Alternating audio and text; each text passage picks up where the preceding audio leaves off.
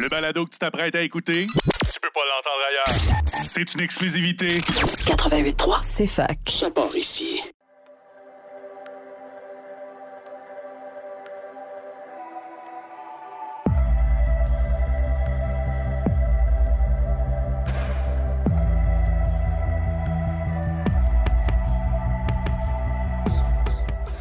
Bonjour, bienvenue pour un nouvel épisode de Estrie d'initiative. Estrie d'initiative pour un podcast souhaitant mettre en lumière les initiatives de son territoire à la rencontre des acteurs de changement en développement durable.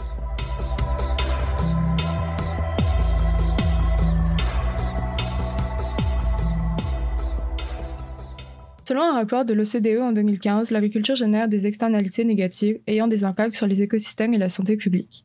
Le Québec n'est pas épargné par cette réalité. L'agriculture qui est pratiquée présente des quantités importantes de pesticides et engrais, qui se répandent en partie dans l'air, le sol et l'eau. Ainsi, il apparaît que l'agriculture qui prédomine actuellement au Québec est mécanisée et requiert de nombreux intrants et des surfaces de terre importantes. Or, des formes d'agriculture alternatives semblent se développer. Parmi celles-ci, on compte l'agriculture maraîchère sur petite surface. Certains affirment que cette forme d'agriculture est plus respectueuse de l'environnement que l'agriculture conventionnelle, pratiquée sur de grandes surfaces. Notamment, dans un livre paru en 2012, l'agriculteur Jean-Marc Cortier propose un annuel d'agriculture biologique sur de petites surfaces. En ce sens, nous recevons aujourd'hui pour ce cinquième épisode Jean-William et Michael Côté, tous deux agriculteurs et créateurs des idées ridicules, le podcast agricole qui accueille différents acteurs du monde de l'agriculture afin de faire émerger les enjeux agricoles du monde actuel. Yeah. Super. Merci beaucoup, Estelle, Yes, pour merci Estelle. cette très belle introduction. C'est vraiment un beau portrait euh, que tu nous as donné là. Donc, euh, moi, je m'appelle Harold. Je suis aussi animateur là, euh, au podcast Estrie Initiative. Puis euh, aujourd'hui, on reçoit là, Jean-Lam et Mickaël. Donc, euh, est-ce que vous aimeriez ça vous présenter un peu? Qu'est-ce que vous faites? Euh, Ben oui, absolument. Euh, tiens, tu voulais, tu voulais dire que, aille en premier? Ouais, t'es sur, un, t'es sur un départ, Je suis vas-y. je suis en départ. vas-y. Cool, ben, je m'appelle Jean-William Côté. Euh, moi, dans le fond, euh, je- on, on va avoir la chance d'en discuter. Moi, moi et Mike, Mike et moi, en fait, euh, on vient pas d'une famille d'agriculteurs. Euh, on est vraiment comme qu'est-ce qu'on appelle les, les, les- les nouveaux agriculteurs un peu là, qui n'ont qui ont pas de, de, de relation apparentée avec ce milieu-là. Puis, c'est vraiment de manière assez récente, là, je dirais, ça fait maintenant trois ans, le premier stage qu'on avait fait ensemble, c'est là trois ans. Ça fait, ouais. Ça fait trois ans, ouais. Il y a trois ans de cela, auparavant, j'ai eu la chance un moment avec euh, Michael qui, lui, euh, travaillait au Jardin de la Grenette, qui est euh, la ferme de Maud-Hélène Desroches et de Jean-Martin Fortier. Puis, j'ai eu la chance, dans le fond, d'avoir un stage là-bas là, en, plein, en pleine pandémie. Puis, ça a comme bien coïncidé avec, avec moi qui avait besoin un peu d'un changement de, de- direction, puis de trouver vraiment quelque chose qui m'interpellait, tu sais. Puis, c'est ça. Suite au stage que j'ai fait au Jardin de la Grenette, pour moi, ça a été comme. Ça a été un moment d'épiphanie. C'est ça, un coup de cœur, Ah, c'était un coup de cœur pour vrai. J'ai, trippé sur le métier, sur l'environnement, le fait de travailler avec mon frère, Mike. Euh, tu sais, je veux dire, on travaillait dur, on était dehors, on, on récoltait des légumes. Euh, Puis, tu sais, eux, ils ont vraiment réussi à, à créer euh, dans ce coin-là, à Saint-Armand, un petit coin de paradis. là. Tu sais, je veux dire, ils ont construit des, des cabanes à, à- à oiseaux, ils ont aménagé le territoire pour que ça soit vraiment quelque chose de, de tu sais, d'unique, puis il y a vraiment quelque chose de vibrant. là. Tu le sens quand tu rentres là-bas, les couleurs, les sons, les odeurs. Mm. Fait que moi, c'est c'est vraiment ça qui m'a qui m'a interpellé, puis aussi le, tout le, côté de, travailler dehors, de travailler dur, de travailler fort, ça venait chercher comme quelque chose en moi qui, euh, qui, qui, qui résonnait beaucoup, puis qui me, qui me faisait prendre goût à la vie, qui me faisait redécouvrir ma valeur. Fait que moi, ça a vraiment été ça mon, mon, mon, mon gros coup de cœur, ça qui, qui m'a vraiment motivé, qui, qui, qui m'a influencé vraiment à, à prendre la décision de dire moi, je veux, je veux devenir un agriculteur, je veux devenir un fermier, puis je veux pas devenir n'importe quel fermier, je veux devenir un fermier de l'agriculture biologique, écologique, sensible. Puis, euh, donc, c'est ça. Suite à ça, euh, moi, je suis revenu à Montréal. Puis, euh, parce que la saison maraîchère se terminait. Puis là, j'étais un peu comme confronté. Il y avait, il y avait un peu un vide là, qui se présentait devant moi. Tu sais, j'avais vécu une espèce de moment euh, incroyable. Euh, on dirait que c'était comme le, le- le paroxysme du, du- du bonheur que j'avais atteint dans la vie. Je l'ai comme eu durant l'été. Là, Je reviens à Montréal, euh, entouré de béton, genre, euh, dans, dans le trafic, les chars et tout. Puis là, j'étais comme, comment je vais faire pour aller rechercher ça? L'hiver s'en vient. Je- fait que, je, je, re- je re-rentrais encore dans une période de, de questionnement un peu. Puis, euh, finalement, je suis tombé par hasard là, sur un, un programme une formation de six mois en agriculture urbaine offerte par un, un organisme à Montréal. Parce que dans le fond, avant le stage, le fond, t'étais pas nécessairement en agriculture ou t'es. Pas du tout. Tu sais, pour vrai, j'étais vraiment en période de recherche. Euh, Je travaillais, euh, j'avais été comme au, cégep en création littéraire, puis j'avais aimé ça, mais on dirait que je- ça, ça, ça avait comme pas marché à ce moment-là de ma vie. Mhm. J'avais besoin de vivre d'autres choses, on, on pourrait dire. Justement, tu as expérimenté et tu as vu ce qui, ce qui te plaisait. Ouais, c'est ça. Puis, tu sais, en même temps, euh, tu sais, pour être bien franc, euh, tu sais, j'étais pas dans le moment, mettons, le plus glorieux de ma vie, on pourrait dire, là, avant de faire ce stage-là. J'étais vraiment en, en- en questionnement profond. Là. Genre, je- tu sais, personnellement, j- j'étais pas dans une, une bonne étape de ma vie, dans le sens que j'étais j'étais pas bien, puis je recherchais des réponses, puis je les recherchais pas aux bons endroits, tu sais. Ok. Donc, euh, et voilà. Fait que c'est d'autant, tu sais, ça a été d'autant plus fort que je pense que justement, c'est un moment comme particulièrement difficile avant de commencer ce stage-là. Puis j'ai vécu des choses incroyablement belles. Ça fait du bien de bouger d'ordre un peu. Ben oui, c'est ça. Hey, La- prendre de l'air, c'est, c'est- des fois, c'est la réponse, euh, la réponse la plus simple à des problèmes. Là, c'est- Ben oui, c'est ça. Puis tu sais, le, faire- le, le fait de le faire avec euh, mon frère, Ouais. tu sais, Mike, je C'est ça. C'était cool. ouais, Ouais. c'était vraiment une belle expérience. Puis euh, c'est ça, suite au, à cette formation-là que j'ai faite à, à- à Montréal, euh, un moment donné, j'ai, j'ai décidé de, de partir un peu euh, sur un, un idée, un projet que j'avais qui s'était dessiné pendant l'été. Parce que moi et Mike, on, on écoutait comme plein de podcasts en rafale pendant qu'on travaillait. On s'en parle tout le temps. On s'en parlait tout le hein. temps. On avait des conversations philosophiques entre deux rangées de betteraves. Euh, tu sais, c'était c'était vraiment cool. Puis on dirait que ça m'était resté. J'étais quand même, j'aurais envie de, tu sais, j'aurais envie de, de- de pouvoir justement aller euh, jaser avec des gens, euh, discuter avec eux de, de- d'enjeux, puis tout ça. Puis à la base, c'était vraiment, c'était comme le- le- l'embryon. là. Mon idée était vraiment un, un stade embryonnaire. Puis euh, fait que là, j'ai, commencé euh, le podcast Les idées radicules, mais au début, c'était pas du tout qu'est-ce que c'était maintenant. C'était genre. Comme nous, nous, nous, à l'origine, je veux dire, on évolue tous, on a même fait évoluer la partie descriptive de notre podcast sur Apple Podcast. On Ah se ouais. rend compte que finalement, les choses évoluent et, et nos problématiques évoluent en même temps. Ah. Ouais. Ben, c'est ça qui est cool aussi, ça, c'est de, de- Mhm. de se laisser l'espace en même temps pour, pour évoluer, puis que euh, un projet en tant que tel prenne de la maturité aussi, tu sais. Puis euh, ensuite, ça a été comme un heureux hasard. Je vais laisser Mike aussi se présenter suite à ça, parce que euh, Mike, au même moment où que moi je partais le podcast, comme je disais, super amateur, là, je faisais ça avec mon téléphone cellulaire, euh, je faisais du petit mixing chez moi avec le logiciel Ableton, puis c'était comme, hyper basic. Mais tu sais, je me faisais du fun, puis c'était cool. J'avais passé Mike d'ailleurs en entrevue pour euh, un de mes épisodes. Puis, euh, fait que c'est ça. Puis là, au même moment, il y a eu Élevage et Culture qui, qui est rentré un peu euh, dans tout ça, puis qui a mené à la création du podcast comme on le connaît maintenant. Puis, euh, peut-être pour- eux autres, élevage et culture? hein? c'est un magazine web, en fait. C'est un magazine web agricole. Euh, à la base, c'était vraiment ça. C'était le magazine web élevage et culture. Puis, euh, avec le temps, dans le fond, il y a vraiment comme Pierre qui était la personne qui a démarré le magazine, puis qui écrivait des articles qui s'adressaient vraiment au milieu euh, euh, des agriculteurs, de l'agriculture. Puis c'était vraiment, euh, ça s'adressait beaucoup, ça tournait aut- autour des, technologies agricoles beaucoup, puis des innovations qui se faisaient au Québec, mais au Canada, partout à travers le monde. Puis graduellement, un moment donné, Pierre a fait appel à, à une agence de marketing agricole pour l'aider à, à redonner un essor un peu au magazine. Puis c'est pour ça que ça ça a vraiment été comme un plein d'événements fortuits qui sont arrivés ensemble et qui ont, qui ont amené à la création de de- du podcast. Parce qu'au même moment, ben, le, le- le- le magazine web agricole euh, Élevage et Culture recherchait euh, un moyen de, de, de- d'être en expansion, de diversifier ses plateformes euh, médiatiques. Puis eux avaient pensé à l'idée de ah, on pourrait essayer de, de- de partir un podcast. hein. ok, c'est cool. C'est vraiment nice. Ouais. Très beau parcours en, en soi. Je, Ah, je trouve ça super intéressant. Puis, comme tu dis, euh, un chemin qui, euh, qui a eu beaucoup d'opportunités, puis que Mm. C'était pas tracé dès le départ. Là, ça a été vraiment Ouais. ouais, au ouais, fur et à mesure du temps. vraiment, C'est vraiment. super cool. C'est cool, je vais, je vais compter ma partie d'histoire, puis ça va tout se compléter, puis ça va nous ramener ensemble. Là, Ça, mais ça a bien Ouais. bouclé la boucle. mais c'est ça, moi, si je repars euh, encore une fois trois ans en arrière, ben, j'étais euh, j'étais joueur de foot professionnel. Euh, j'avais fait ça, euh, j'avais été super content. Euh, je me sortais, de- j'étais à, à Concordia, Université Concordia. Puis, euh, puis j'avais travaillé fort pour ça, j'étais rendu professionnel, puis... euh, Avec les Red and Blacks. Avec les Red and Blacks d'Ottawa, ouais. Puis, euh, puis c'était, c'était super, euh, c'était super euh, gros dans ma vie. Ça faisait longtemps que je travaillais pour ça. Puis euh, une fois euh, atteint ce niveau-là, j'ai comme, euh, euh, je pensais que j'allais comme être fulfilled, tu sais, euh, super euh, rempli. euh, comment t'as dit? Épanoui. Épanoui, c'est ça. Puis finalement, j'ai j'ai ressenti un vide encore plus criant parce que je- ça faisait longtemps que, que je cernais s- plusieurs problèmes qu'on voyait, on- tu sais, des traits euh, par rapport au changement climatique, la crise climatique qu'on est en train de vivre. Puis j'avais l'impression que je voyais ça passer. Puis j'agissais pas tant que ça là-dessus. J'avais beau, j'avais beau rouler à vélo, euh, je voulais être vegan, euh, genre, euh, tu sais, je faisais mes efforts, mais c'était comme pas assez. Puis, puis là, un moment donné, j'ai vu justement Jean-Martin Fortier qui, pour ceux qui, qui connaissent, là, qui passait à Tout le monde en parle.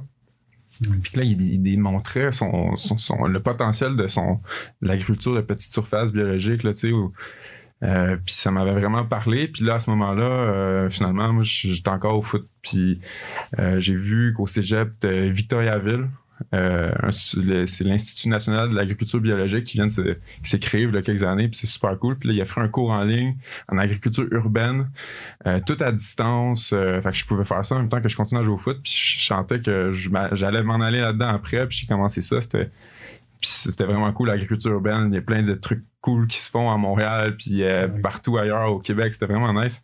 C'est à partir de ce moment-là que tu as commencé à planter des navets en arrière du banc des joueurs. Ouais, c'est ça. exact. Ben oui. Puis mais à travers tout ça, il y a aussi tout l'aspect alimentation qui m'avait toujours vraiment intéressé. Puis, euh, puis finalement, euh, est arrivée la pandémie, hein, puis il n'y a pas eu de saison de foot Ah ouais. cette année-là. La première année de la pandémie, la saison a été cancellée. Fait que moi, j'en ai profité. J'ai été, euh, j'ai été à la rencontre de Jean-Martin Fortier, puis j'ai, travaillé fort, puis j'ai montré mon, vraiment mon, désir de vouloir euh, faire un changement de carrière. Puis, euh, puis euh, finalement, c'est avec Maud Hélène, sa femme, que, qui m'ont engagé à la ferme des Jardins de la Grelinette. Puis j'étais super content. Ça a été pour moi, comme il dit, aussi une épiphanie là, de, de me retrouver dans un petit oasis parce qu'ils ont vraiment créé un super oasis, un petit écosystème, là, genre au milieu de gros champs de monoculture. Tu sais, dans une région où autour, là, c'est des, des grosses monocultures partout. Mm. Puis là, t'arrives là, c'est un petit lot où c'est, tu le sens, là, il y a un écosystème vivant. C'est, Ah c'est, c'est super vie, inspirant. puis, euh, puis là, de me retrouver là avec mon frère, euh, tout de suite, on, écoute, on a commencé à s'imaginer nos projets de ferme, puis nous, ça serait quoi notre affaire? Puis vraiment, on s'est, on s'est reconnecté à ce moment-là pour, euh, pour aller là-dedans ensemble. Puis c'était, c'était vraiment cool. Puis euh, entre-temps, moi, c'est ça, j'ai fait, euh, j'avais fait la rencontre euh, d'élevage et culture, une fille qui travaillait pour élevage et culture, qui euh, m'avait demandé des conseils en agriculture urbaine, d'aller, qui, qui pouvait aller interviewer. euh, j'ai, fait une collab avec elle pour leur faire présenter des, des projets d'agriculture urbaine à Montréal, Mm. qui était super cool. Puis là, entre finalement, ils m'ont parlé du projet de podcast, puis mon frère venait de démarrer son projet de podcast. J'ai fait, Ah, il y a quelque chose, là. On, Ah oui. on réunit nos forces, puis on se fait un podcast à la gang, tu sais. C'est là que les, chem- les chemins se sont rejoints. Ouais, les chemins se sont rejoints, c'est ça. Ouais. Fait que, euh, que c'est ça. Puis là, ben, on vient de terminer la deuxième saison des idées radicales qui va commencer à paraître sous peu. Fait que, Yes. euh, on est bien fiers de ça. Ah oui, hein. C'est super cool. Yeah. Euh, votre podcast il est super intéressant, je trouve. Merci. Vous traitez vraiment des, euh, des problématiques qui sont de proche ou de loin à l'agriculture, on dirait. Ouais. De, de santé mentale, vous Ouais. aussi de gaspillage alimentaire. Donc, il y a vraiment toutes sortes de, de problématiques euh, qui se présentent dans votre podcast. Donc, ça, je trouve, je trouve ça super intéressant. Puis, euh, dans le fond, est-ce- c'est qui les personnes que vous avez contactées? Est-ce que c'est des personnes que vous avez connues au cours de, de votre parcours ou c'était c'était un peu conjoint à ça?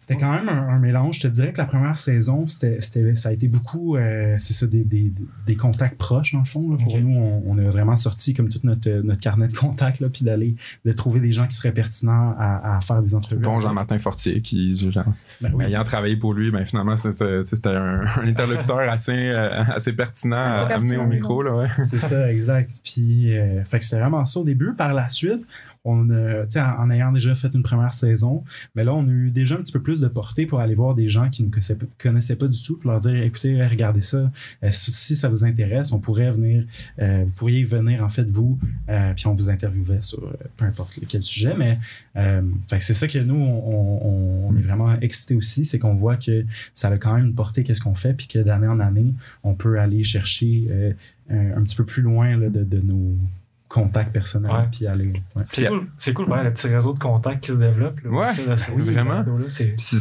Puis c'est- ça, c'est quelque chose que je, je ne voyais pas venir avec la- le départ d'un d'un podcast. là, comme Oui.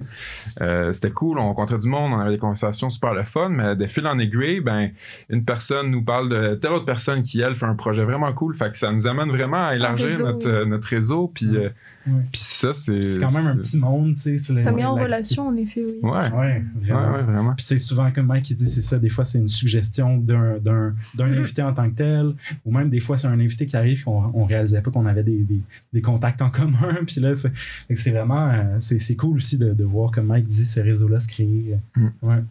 Puis, quoi? Ça, ben, ça allait revenir un peu sur, a, a priori aussi, de la, la façon, notre démarche, là, quand on, tu sais, nous, avant de penser à inviter du monde, on pense à, à des sujets, là, tu sais, qui nous Ouais. interpellent, qui, Ouais. pour nous, nous, tu sais, nous, nous parlent, tu sais. Ouais. Puis à ce moment-là, une fois qu'on établit le sujet, ben là, on allait essayer de trouver des bons interlocuteurs pour les sujets choisis, là. OK. Ah, Ouais. C'est vraiment cool, c'est super. Euh, Est-ce que vous voulez parler un peu d'agriculture euh, bio-intensive? Je, que ça Ouais. touche quand même. Euh, Est-ce que vous voulez nous dire un peu c'est quoi, puis euh, comment ça se développe, ce, ce mode de- d'agriculture-là?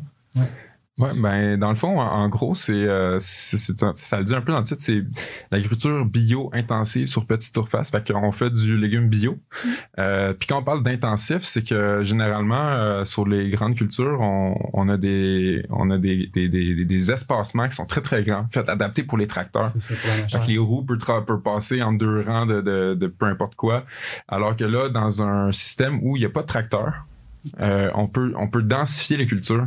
Sur un petit espace, on peut créer beaucoup plus de légumes que sur une grande surface où tout est adapté pour la grosse machinerie.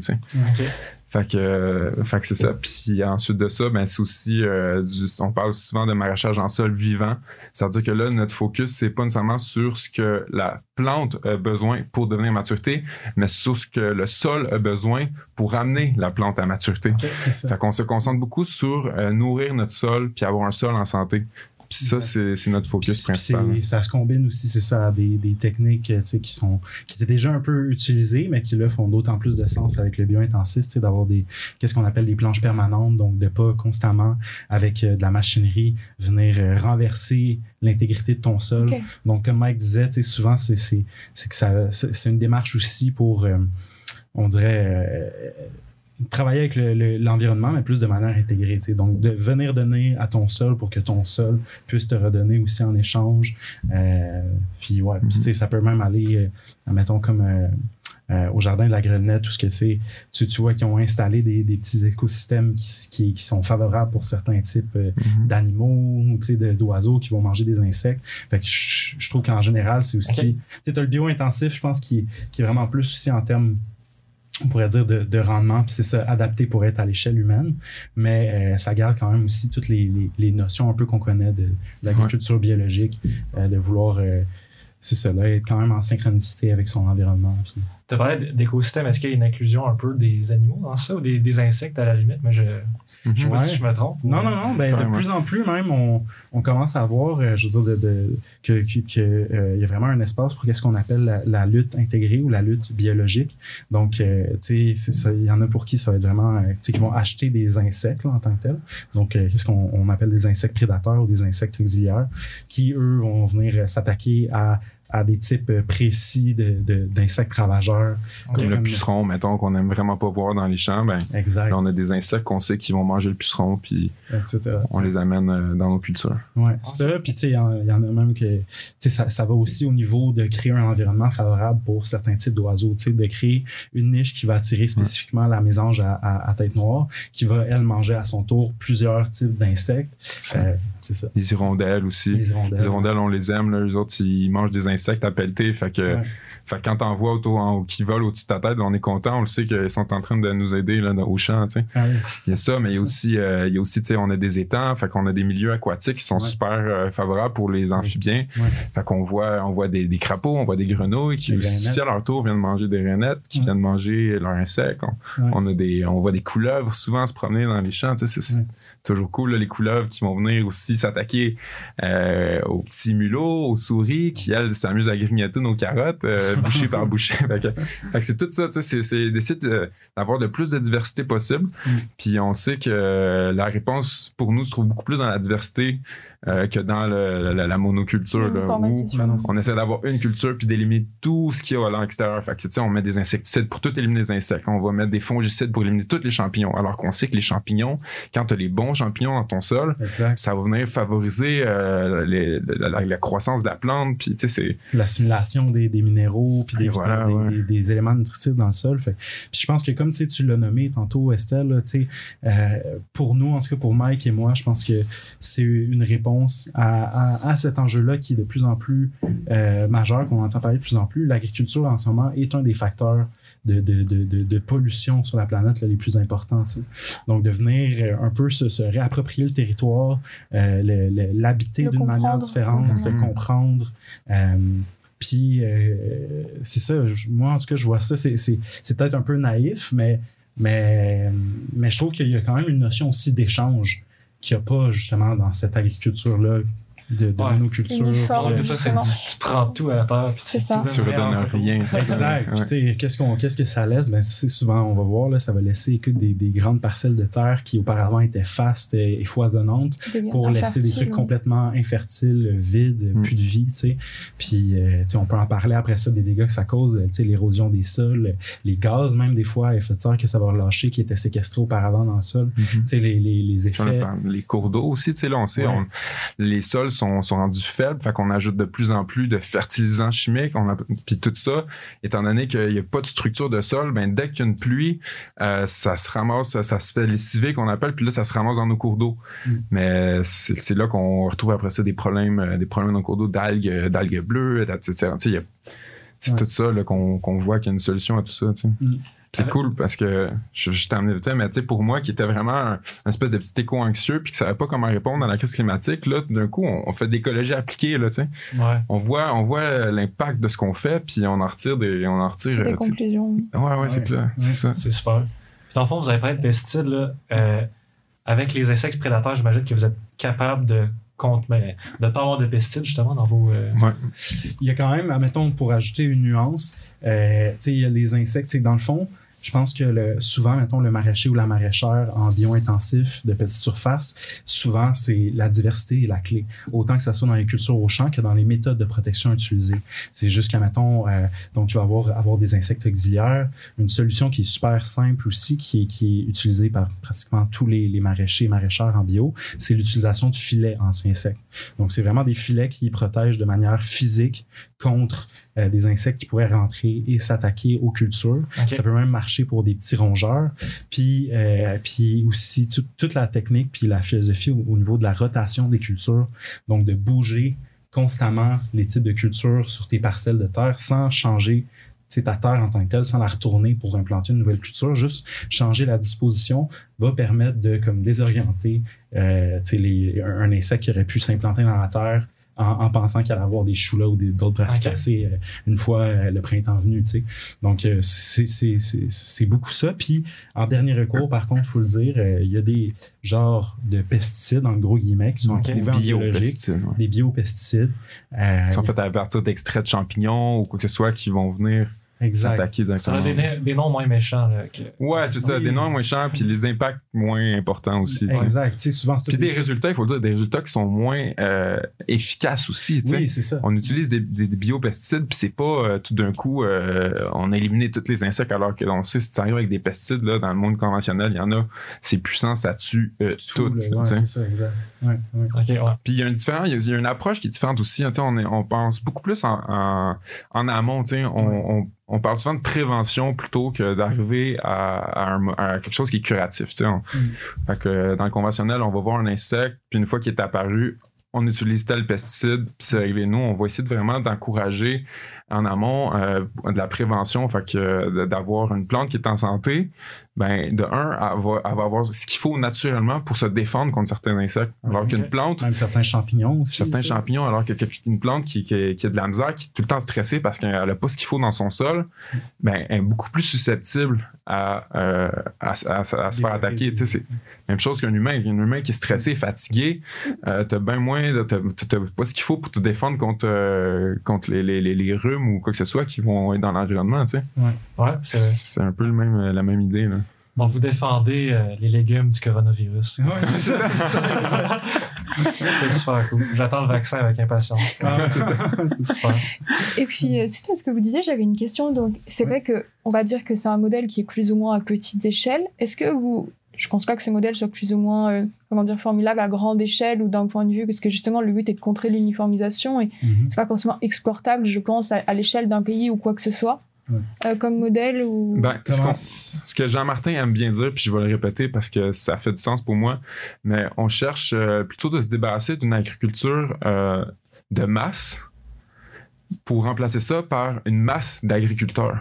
C'est-à-dire qu'au lieu d'avoir un fermier avec euh, sa grosse machinerie qui cultive euh, 10 000 hectares, je vais avec des gros chiffres, là, mais à la place, on va avoir euh, 10 000 fermiers qui font un hectare, puis qui soient répandus sur le territoire. Puis tu sais, Ouais. je pense que c'est important. C'est- Il y a quand même cette question-là aussi qui revient souvent. Est-ce que l'agriculture paysanne de petite échelle pourrait nourrir euh, le Québec ou même qu'est-ce qui va se passer avec toute la, la notion des, des échanges internationaux? euh, tu sais, de... Je pense que Jean-Martin aussi l'a déjà dit, puis moi je, le pense aussi profondément, on a une partie de la réponse en ce moment.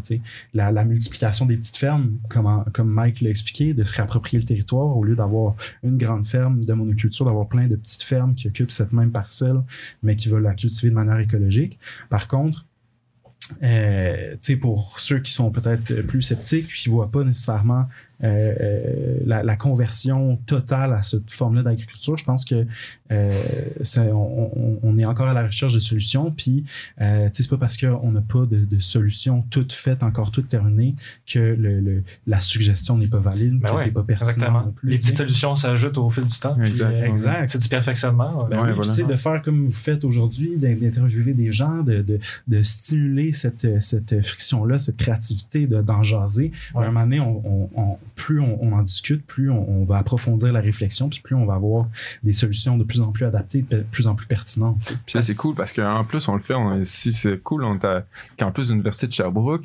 Puis, tu sais, je pense que c'est ça aussi le nouveau modèle d'agriculture. On, euh, on a beaucoup, tu sais, puis c'est ça qu'on a de besoin. C'est, du monde qui arrive avec euh, des, diplômes universitaires, qui ont des visions, qui ont des, qui ont des spécialités, puis ils repensent leur modèle avec leur, avec tout leur bagage qu'ils ont euh, scolaire, tu sais, puis c'est.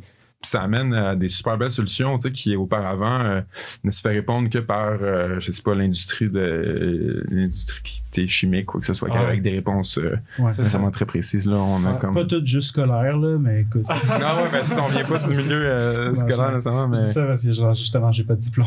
Ouais. Non, mais Ah, même tes expériences, etc. Je veux dire, parfois, ça te force plus que ton. Oui, diplôme c'est scolaire sûr, ou ça ce compte, soit, ça ou- compte. Ouais, puis tu sais, pour vrai, je, je disais ça à la blague parce que c'est quand même vrai, tu sais, qu'est-ce que Mike dit au niveau de. Je pense que le paysage aussi d'agriculteurs et d'agricultrices euh, a, a- a- a subi une genre de mutation où ce que, tu sais, avant, c'était vraiment plus, c'était le.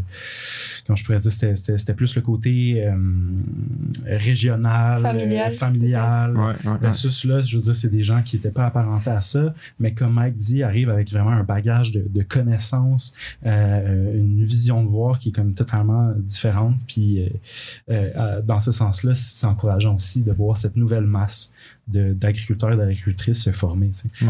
Puis il y a une vision aussi euh, quand même révolutionnaire parce que j'ai entendu un de vos podcasts qui jasait de- des projets communautaires. Moi, j'ai trouvé ça Mm. Ouais. super cool. Puis ça sort de juste se dire un agriculteur, ça cultive des légumes, ça nourrit le monde. Il y a quelque chose d'autre à ça. Il y a- Ouais. Tu peux interagir avec les gens. Mm. Euh, J'avais trouvé ça super cool, le projet de Monsieur Hervé, je ne me rappelle plus son nom de famille. Oui. Hervé Larose. hein. Hervé Larose, ouais, c'est Ouais. ça. Qui, euh, lui, c'est ça, il interagissait, il interagissait avec des jeunes, puis les jeunes apprenaient à se connaître, puis euh, Ouais. Je sais pas si ça ça t'a touché un peu ce projet-là, là, mais ouais. Vraiment, vraiment. Ben, tu sais, moi, c'est par là que je suis passé. Ouais. Tu sais, j'ai fait ce programme-là, justement, le programme de Simon en agriculture urbaine. C'était Ok. ce programme-là. De, de réinsertion en même temps. Puis moi, c'est ça qui, pour vrai, moi, ça a été, ça a été un des, des meilleurs moves que j'ai fait aussi. Là, encore là, on- j'approfondais, tu sais, j'ai pu approfondir mes connaissances. Puis en même temps, je dire, on faisait une foule d'ateliers euh, super intéressants.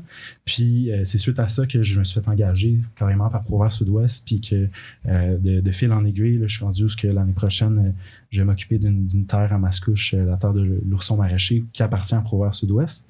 Mais, mais oui, comme tu le disais, pour vrai, le, potentiel de, de l'agriculture urbaine, d'aller euh, reconnecter avec des populations plus vulnérables ou en, état- Ouais. en situation de précarité, de leur donner des outils, euh, que ce soit au niveau vraiment technique, là, genre d'apprendre comment cultiver la terre, mais même aussi de stimuler la, la littératie alimentaire, le fait de, de pouvoir bien s'alimenter euh, sans nécessairement avoir un gros portefeuille non plus qui n'avait. Parce que ces gens-là, des fois, ils ont peut-être pas tous les, les sous pour euh, s'approvisionner en légumes de qualité, puis là, ça, ça vient les aider à ce niveau-là. C'est super cool. Ben ouais, puis de leur donner des skills. Puis c'est pour les jeunes aussi. Euh, moi, je trouve ça particulièrement inspirant de les voir aller parce que pour vrai, euh, sais, toutes les cohortes que j'ai vues passer à date aussi, je veux dire, c'est des jeunes, là, ils sont bouillonnants d'énergie, de, de créativité, puis euh, tu sais, ils ont juste comme pas réussi à date à trouver qu'est-ce qui les intéressait vraiment. Puis là, le fait de leur présenter ça, mais il y en a beaucoup pour qui euh, c'est- c'est- c'est- c'est- c'est- c'est- ça l'allume ce brasier-là. là, l'intérieur. C'est un, un parfait endroit pour jaser d'idées entre deux rangées. C'est ça, Ouais, comme on disait exactement. tantôt. ouais, ouais. Ouais, exactement. C'est. Puis, tu sais, je, je veux juste renchir aussi là-dessus, c'est, euh, tu sais, moi, quand j'ai commencé à étudier dans, en agriculture euh, urbaine, euh, tu sais, le, le constat que j'en ai fait là, à, la fin de, à la fin de mon programme, c'est que l'agriculture urbaine spécifiquement, là, sont les plus gros bénéfices, je pense qu'on y retrouve, sont vraiment euh, les bénéfices sociaux. C'est, c'est, c'est, de se rendre compte que, qu'il y a un potentiel énorme de, de réunir, de, de mobiliser des gens, de reconnecter les gens ensemble, puis puis ça, c'était vraiment ce que, ce qui, ce que je trouve qui est le plus magnifique là, quand on parle d'agriculture urbaine. Ouais, c'est c'est vraiment cool. Donc, Mm. je, je trouve ça super inspirant. Euh, J'ai trouvé ça vraiment drôle. En tout cas, je vais vous dire deux mots, essayez de deviner. Euh, Rue Tabaga et enthousiasme. C'est, euh, vous avez jasé avec Jean-Martin Fortier qui était comme la manière de, d'enthousiasmer les gens, c'est pas en la culpabilisant, puis c'est Mm. vraiment en leur disant check ma Rue Tabaga, mais c'est tellement classique, Jean-Martin. Ouais, c'est ce genre de vrai. Check mon Vitabaga. il, il est drôle, il est comme pince sans rire un peu, tu sais, il dit ses Ouais. affaires, puis avec un sérieux, mais tu sais, il veut juste faire rire les gens, puis. Ouais. euh, mais j'ai trouvé ça super cool. C'est euh, vrai, ouais. J'étais d'accord. Je sais pas si ça, ça vient toucher un peu votre mentalité de. Tellement. Ouais. Tu sais, moi, justement, quand je disais au début, ah, tu sais, je voulais être vegan, puis tu sais, Ouais. j'avais tout le temps, j'approchais euh, les problèmes environnementaux avec. euh, J'étais très en mode, euh, je sais pas comment dire, mais euh, j'étais dans l'air des problèmes, puis là, à- de comprendre comment arriver dans l'air des solutions. Tu sais, moi, je trouve que la, la façon la plus pertinente de demander à quelqu'un de manger moins de viande, c'est pas en disant mange moins de viande, mais c'est en disant mange plus de légumes, Ouais, puis des bons légumes, puis ils sont Ouais. Ouais. tu sais, puis de la variété, puis de la diversité, puis c'est là que je pense qu'on qu'on rejoint plus le monde, tu sais. Ouais. Ouais. Je suis d'accord. C'est. Tellement. Puis, tu sais, je pense que, comme Mike, tu le disais aussi, d'être dans une dynamique de culpabilité à un moment donné, euh, ça peut être utile, mettons, pour euh, des fois, euh, justement, dire, OK, je deviens vegan parce que là, je, je regardais un documentaire, puis genre, je me sens horrible. Ouais. Mais sur le long terme, en tout cas, selon moi, tu sais, je suis pas un expert sur le sujet, mais selon moi, à un moment donné, c'est c'est essoufflant, ça devient lourd. Puis, euh, quand tu es dans cette dynamique-là de culpabilité, c'est souvent pas là qu'il y a le plus d'effervescence, que Mm. tu accroches des Ouais. gens, que tu pars des nouveaux projets, que tu as un impact. Fait que, comme Mike le disait, je pense qu'en étant dans l'enthousiasme, en étant dans l'exemple aussi, Ouais. en- en- en- et non dans la culpabilisation, c'est de montrer un exemple de comment on peut vivre bien en étant heureux, en étant sain. C'est ça que Jean-Martin a fait. Puis on a vu à quel point ça l'a, ça l'a résonné là, chez Ouais. C'est vrai. C'est vraiment super cool. Euh, ouais, vas-y, Pardon, excuse-moi. Non, j'a- j'a- j'avais une petite question parce que j'avais quelques exemples de, de projets, notamment en France, et je me demandais si la majorité de ces projets, donc, étaient souvent conçus en milieu rural, pouvaient être conçus donc à l'échelle urbaine ou justement. Ouais, ben oui, je pense que où ce que Jean-William travaille, c'en est un parfait exemple. là. Tu sais, c'est un modèle, euh, Jean-Martin a développé un modèle puis en région, tu sais, mais, mais l'avantage euh, que tu aies besoin de petits espaces, Parce que oui, on a. Non, je te coupe deux secondes parce qu'on a Ouais. interrogé justement les, les Kamlooka et je sais qu'on a justement parlé de cette problématique de- d'agriculture urbaine grâce à la densité. Ouais. C'est pour Ouais, ça que, ouais. que je me demandais ça. Ben, c'est ça. euh, Ben, ouais.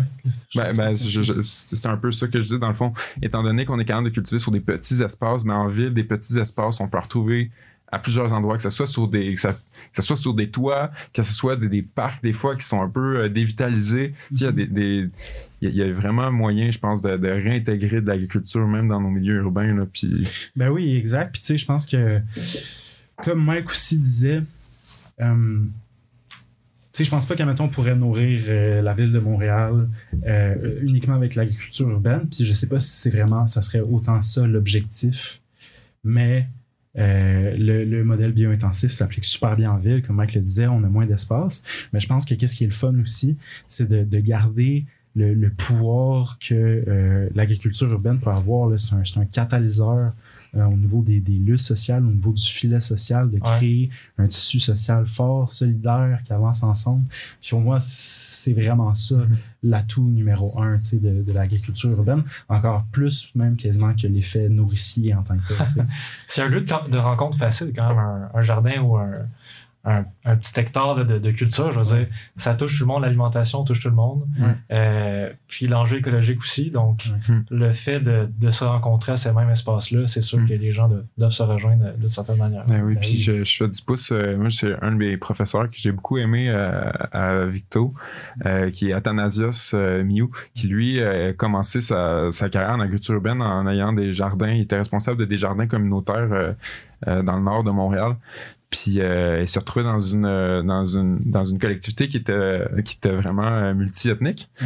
Puis euh, finalement, euh, de fil en aiguille, en essayant d'attirer le monde vers le jardin, euh, ben c'est cool parce que le monde arrivait un peu avec euh, leur euh, leur connaissance qui venait une fois de, sais, plus culturelle à propre à eux avec euh, des variétés de légumes que nous on connaissait pas nécessairement puis c'est Ouais. une super belle façon de rencontrer tu sais euh, puis de parler de, de, de, de- de différentes cultures puis de Oui. comment que tu cuisinais ça puis puis les échanges qui se retrouvent euh, qui se retrouvent comme ça dans le jardin c'est c'est Ben oui, c'est super c'est cool. enrichissant pour tout le monde ça, pour vrai, c'est pas genre un bel exemple genre d'intégration, là, de, tu sais, de, de, Ouais. d'avoir euh, d'avoir ce- cette possibilité d'échanger là autour de la nourriture, autour des techniques, euh, au niveau de l'agriculture. Puis j'avais un- une anecdote un peu similaire aussi, où ce euh, au jardin où que je travaillais juste à côté, nous on avait un acre, puis juste à côté, tu avais comme plein de petits jardins communautaires. Puis euh, justement, tu avais comme un monsieur serbe qui, euh, lui, avait réussi à adapter genre certains types de légumes qu'il y avait chez eux, certains types de choux que lui ne retrouvait pas ici, qui avait réussi à les adapter, puis maintenant il les faisait pousser dans son jardin, puis de temps en temps il allait se rechercher des graines genre euh, Ah ouais. avec sa famille en Serbie. Fait que tu sais, je trouvais ça, je trouvais ça cool, je trouvais ça inspirant, puis tu sais, pour moi c'est je trouve que c'est une belle manière aussi pour des nouveaux arrivants ou des moins nouveaux arrivants de, encore une fois, se réapproprier le territoire, connecter avec les gens, trouver des, des, Mhm. des lieux communs où ce qu'on peut échanger, tu sais. C'est un mode de communication euh, Ouais. facile quand même. le- L'agriculture, des fois, des gens qui sont pas tout à fait à l'aise en français ou en anglais, tu sais. aussi Ouais, en plus hein ouais. c'est vrai tu genres de ta tomate, tu sais, puis c'est c'est pas trop compliqué, mais la personne est capable de te parler, puis ouais capable d'échanger facilement. ouais ouais Ouais, c'est très vrai ouais C'est vraiment cool. Mm. Euh, on tire déjà à notre fin, malheureusement. C'était Ah, c'était super oh cool. Mais on pose toujours une question là, à la fin de notre podcast, une question euh, signature. Puis on se demandait pour vous, euh, c'était quoi être acteur de changement euh, dans le contexte actuel? Hmm, bonne Ah, ouais, question. bonne question c'est clair Qu'est-ce qu'être un acteur de changement? On vous prend sur le vif. là. ouais Moi, je pense que euh, c'est c'est pas une réponse euh, finale. Je pense que euh, j'ai- j'aime dire que souvent, des fois, des trucs comme ça, je trouve que ça, ça a besoin d'être en évolution puis de, de justement Ouais, de, se mouver au fil du temps. Mais Mhm. je pense qu'être un, un, un acteur de, de changement, euh, ben, c'est comme on disait tantôt, c'est d'essayer, je pense, d'être le plus cohérent face à nos valeurs en premier, puis ensuite de d'aller par enthousiasme, par, euh, par passion, par envie, puis euh, d'espérer que dans le sillon qu'on va laisser, il y a des gens qui vont suivre, qui vont nous accompagner, Mhm. puis euh, ouais. C'est ça. D'en amener des compagnons avec nous dans Ouais, le c'est voyage. Ouais, ouais exactement C'est super cool.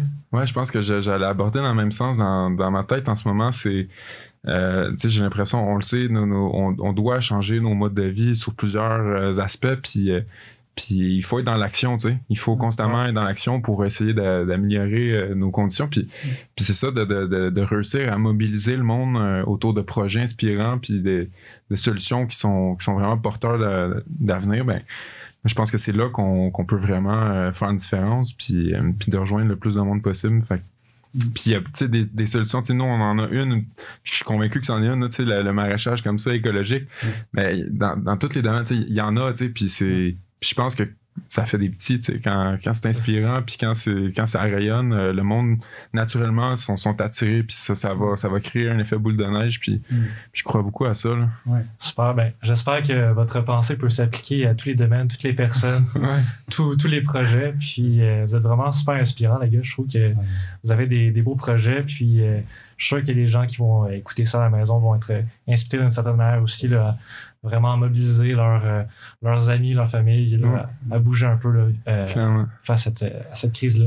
Donc, euh, merci beaucoup euh, d'être venu Merci. nous voir. C'est c'est très Ouais, plaisant. Merci à vous de, de nous Ouais. avoir invités. Pour vrai, on était super Harold, contents. merci vraiment. Ouais, Ouais. Estelle, merci beaucoup aussi, Harold. Puis euh, ouais, c'était c'était super plaisant. C'est le fun. On, on veut, on veut en jaser. C'est, ça, c'est une partie de la solution aussi, je Ouais, pense. c'est là. ça. Ouais, genre- On rejoint du monde euh, avec des podcasts, c'est vraiment cool. ouais, super. Ben, merci beaucoup tout le monde. Merci de nous avoir écoutés. Salut! Bye bye.